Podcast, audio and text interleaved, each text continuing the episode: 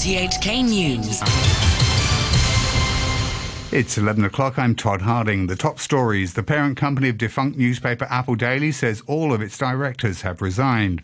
A Beijing official in Hong Kong says young people in the SAR are obsessed with Western values, and the Tokyo 2020 Paralympics have closed.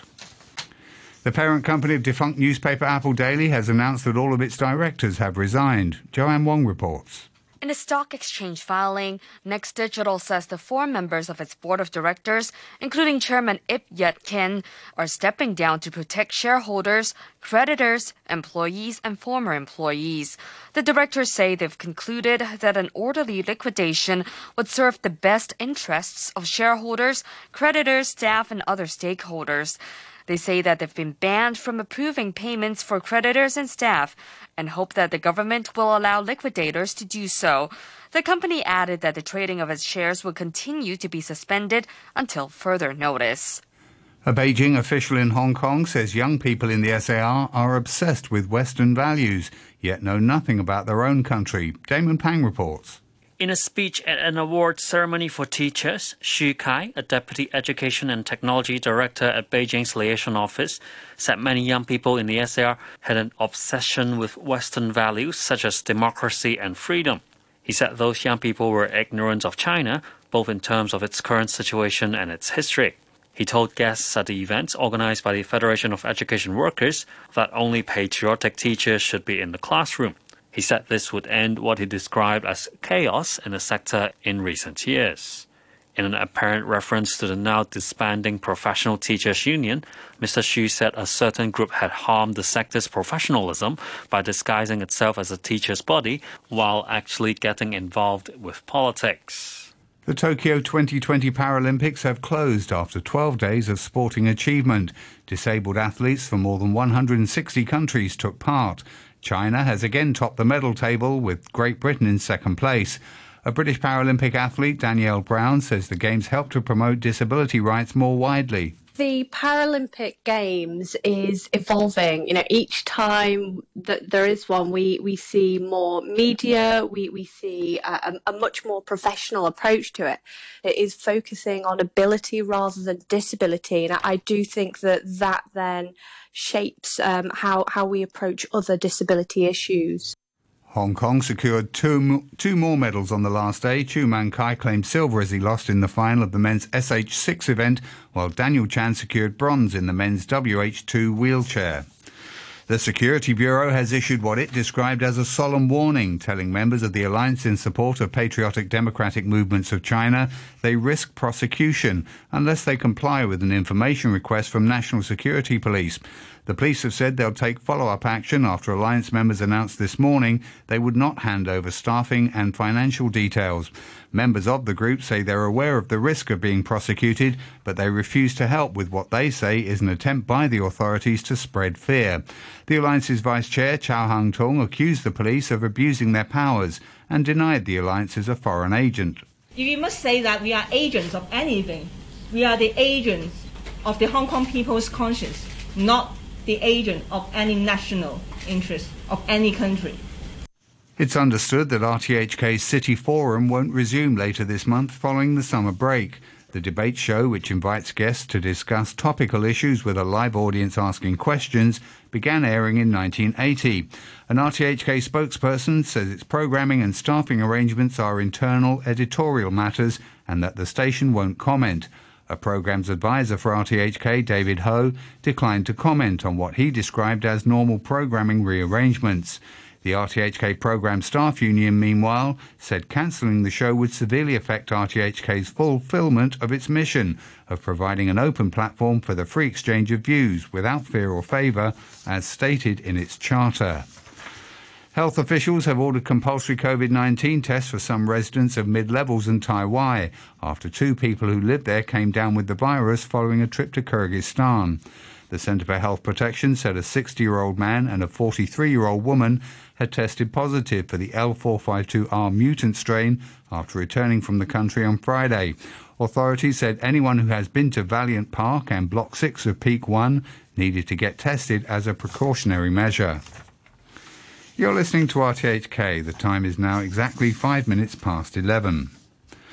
A migrant workers group has criticised the administration's decision to limit new foreign domestic workers to serving their quarantine at a single hotel or a government facility, saying the measures amount to segregation.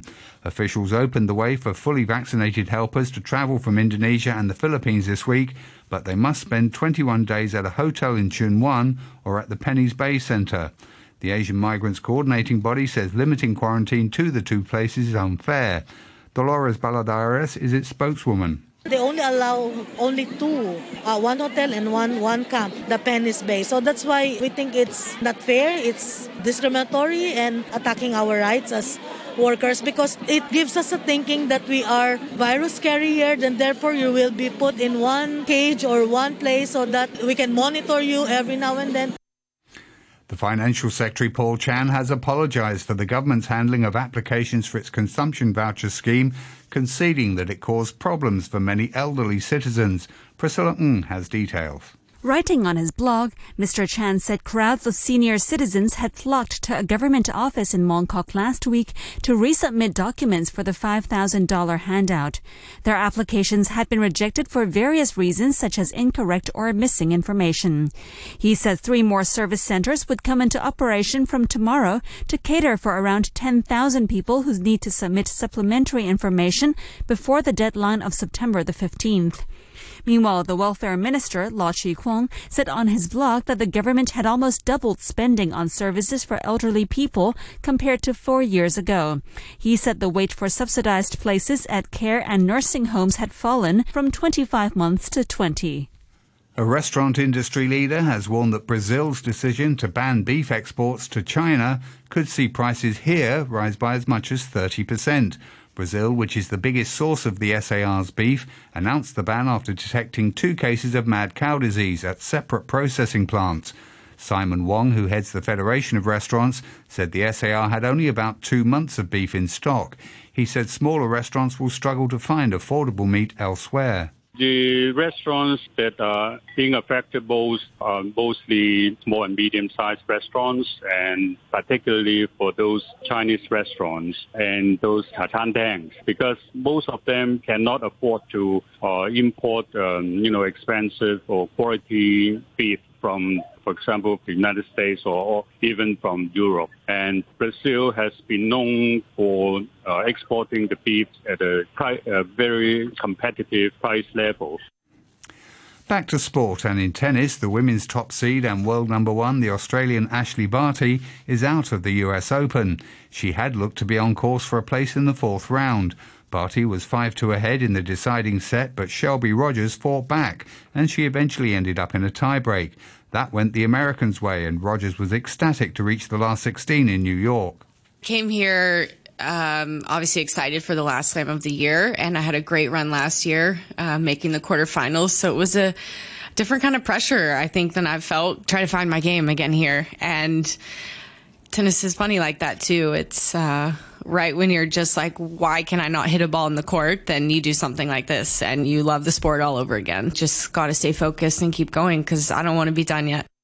Rogers will take on the British teenager Emma Raducanu in the fourth round. Novak Djokovic made it through to the fourth round of the US Open with a win in four sets over Japan's Kei Nishikori. Djokovic moved a step closer to completing a calendar Grand Slam in the sport, something which hasn't happened in men's singles tennis in 52 years. All in all, I thought it was a high uh, level of tennis. I had to work for this victory, and I'm I'm glad because you know it feels satisfying to go out from the court with a win against uh, the player who was playing really in, in, in great form today. Max Verstappen has won his home Dutch Grand Prix for Red Bull to take the Formula One Championship lead. The 23 year old dominated from pole position in the first Dutch Grand Prix for 36 years, beating Mercedes seven time world champion Lewis Hamilton and Valtteri Bottas. Hamilton took a bonus point for the fastest lap, but Verstappen is now three points clear of the Briton. To the weather forecast, mainly cloudy with a minimum temperature of about 28 degrees. Sunny periods and a few showers tomorrow. It'll be very hot again with a top temperature of about 33 degrees and isolated thunderstorms later in the day. Winds will be light to moderate easterlies. Currently, the observatory, the temperature is 29 degrees Celsius, relative humidity 85%.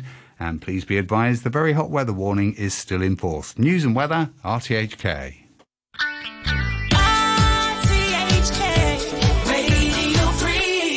We're off. More Toto. There's little Only the Children right here on Radio 3 with me, classic Michael Lance and Sunday Late.